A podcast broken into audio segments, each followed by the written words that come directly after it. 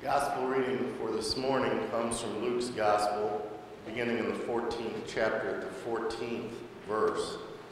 And once I got into this, I realized that the lectionary split this story up over two Sundays.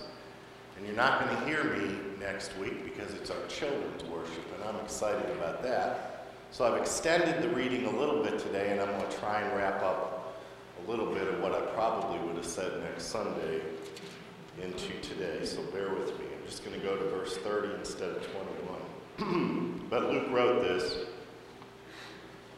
and it goes like this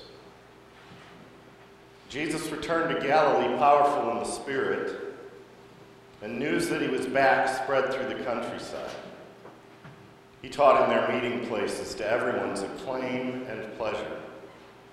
And he came to Nazareth, where he had been reared. As he always did on the Sabbath, he went to the meeting place, and when he stood up to read, he was handed the scroll of the prophet Isaiah. And unrolling the scroll, he found the place where it was written God's Spirit is on me. He's chosen me to preach the message of good news to the poor, sent me to announce pardon to prisoners and recovery of sight to the blind, to set the burdened and battered free to announce that this is God's year to act. And he rolled up the scroll, handed it back to the assistant, and sat down. And every eye in the place was on him, intent. And then he started in. You've just heard Scripture make history. It came true just now in this place. All who were there watching and listening were surprised at how well he spoke. But they also said, hey, isn't this Joseph's son? The one we've known since he was a youngster? And he answered, I suppose you're going to quote the proverb, Doctor, go heal yourself. Do here in your hometown what we heard you did in Capernaum. Well, let me tell you something. No prophet is ever welcomed in his hometown. Isn't it a fact that there were many widows in Israel at the time of Elijah during that three and a half years of drought? When famine devastated the land. But the only widow to whom Elijah was sent was in Sarepta and Sidon. And there were many lepers in Israel at the time of the prophet Elisha, but the only one cleansed was Naaman the Syrian. And that set everyone in the meeting place seething with anger. They threw him out, banishing him from the village then took him to a mountain cliff at the edge of the village to throw him to his doom. But he gave them the slip and was on his way. And this is the word of God for the people of God. Thanks be to God. Amen.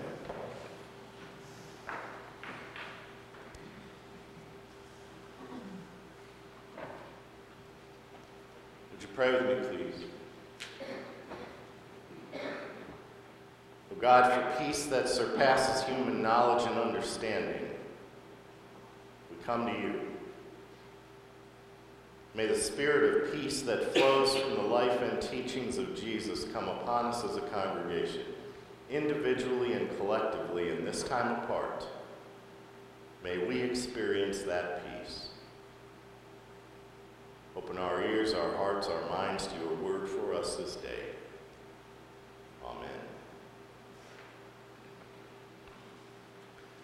There's a wonderful story that is told from the life of Beethoven.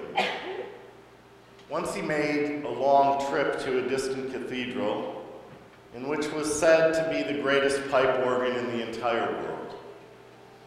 And weary from his trip, he went to the side door of the cathedral where he was greeted by a monk in a red robe who asked what he wanted. Well, I understand that you have here the most wonderful organ in the world.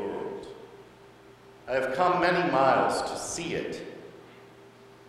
And the monk looked at the seedy little man and reluctantly led him through the corridors to where he could get a good view of a great organ. And Beethoven stood at the console looking hungrily at the keys. Oh, sir, he said, would you permit me to play it? Oh, not so, replied the monk. And please don't ask for only the head organist of the cathedral plays this instrument. Then, if I might but touch the keys, Beethoven pleaded. And the monk looked around to be certain that, there, that he wasn't seen, and reluctantly consented. And the seedy stranger sat down, and with his great genius swept the keyboard, and the music echoed throughout the cathedral. The organ had never sounded like that before. Who are you? asked the monk. I am Beethoven. The monk uncovered his head and crossed himself. My God, to think that I almost missed letting you, the master, use this humble instrument. You know, folks, the tragedy at Nazareth that day is that something wonderful could have happened, but didn't. As Luke's gospel tells it, word about Jesus has reached the home folks. The reports about him say that he's been teaching in nearby towns to rave reviews. We can be virtually certain that attendance is up at the synagogue on the Sabbath day when he comes home for a visit. And the people of Nazareth, they just remember him as the carpenter's son, not as a teacher and a healer. Maybe now they will find out what all the fuss is about. Maybe he will give them a sample of this wonderful teaching that has everyone singing his praises. So he enters the synagogue and stands up to read from the prophet Isaiah. The Spirit of the Lord is upon me because he has anointed me to bring good news to the poor. He has sent me to proclaim release to the captives and recovery of sight to the blind, to let the oppressed go free, to proclaim the year of the Lord's favor.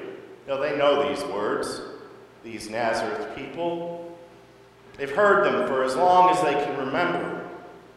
It's a promise from God that one day the oppression of the foreign invader will be lifted. It's a promise of freedom and hope and justice. And no doubt Jesus will tell them, as so many other rabbis have told them, to wait. Just be patient. Someday, in God's good time, he will say, these promises, they will. And yet, as they watch him roll up the scroll, they sense that something is different. Something new is about to happen. They can almost feel it in the air. And Luke tells us that the eyes of all in the synagogue were fixed upon him. It's almost as if the whole world is leaning in toward him in anticipation. And he says to them, Today, this scripture has been fulfilled in your hearing. Fulfilled? Today? Is that what we heard him say? The whole synagogue buzzes with whispers and murmurs. There are nods and smiles. He speaks some more, and his listeners, they're amazed at what he says. They can hardly believe that this is the little boy who used to play in the carpenter shop. Can you imagine? This is Joseph's son, they say to one another.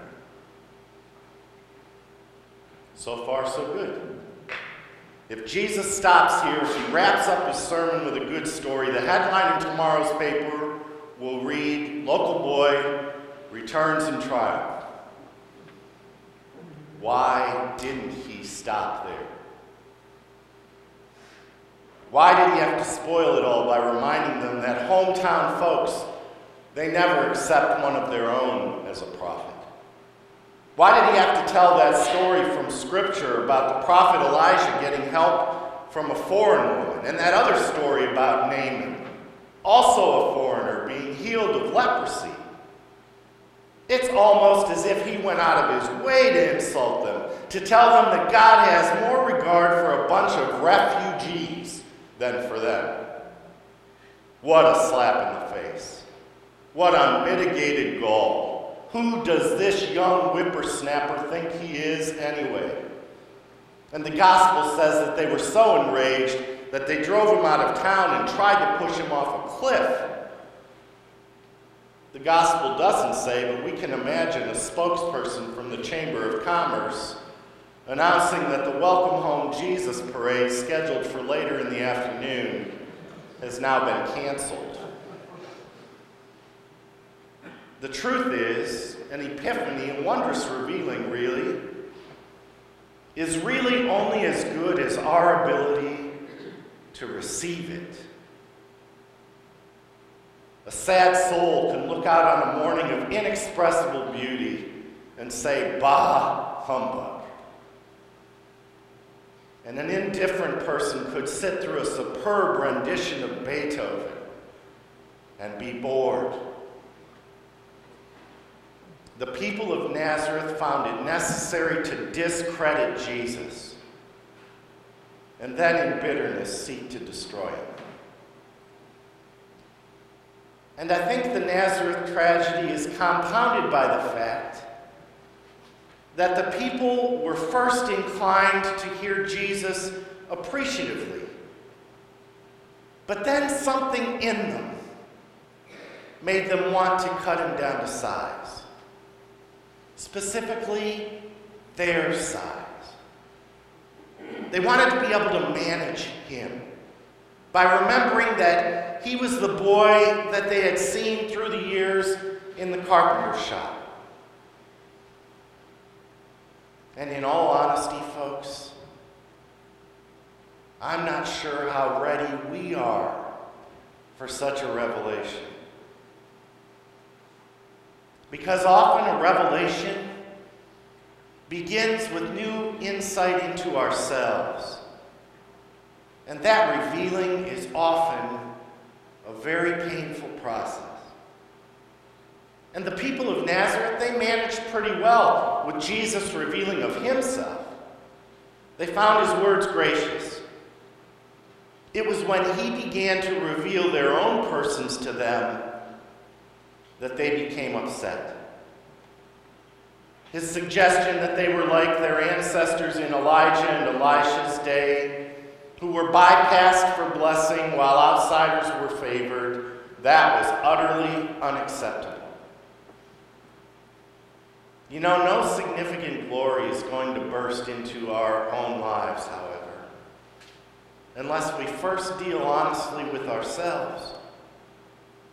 We cannot be healed until we acknowledge that we are ill. We cannot learn until we acknowledge our ignorance. And we cannot find fullness of life until we acknowledge that we are not presently complete. But if we accept that challenge, the potential is almost unlimited. The people of Nazareth unfortunately rejected it. When the gracious revealing of Jesus became a painful revealing of themselves, they wanted to be done with this young upstart carpenter. We are always in danger of following their example. But the past 20 some centuries have been highlighted by those Some well known, but most of them virtually unknown, who have seen the revealing of Jesus and of themselves and have accepted the challenge. And for them, it has been a path from faith to faith and from glory to glory we always have the same opportunity ever before us. And perhaps today, we, we can admit that it's time. Amen.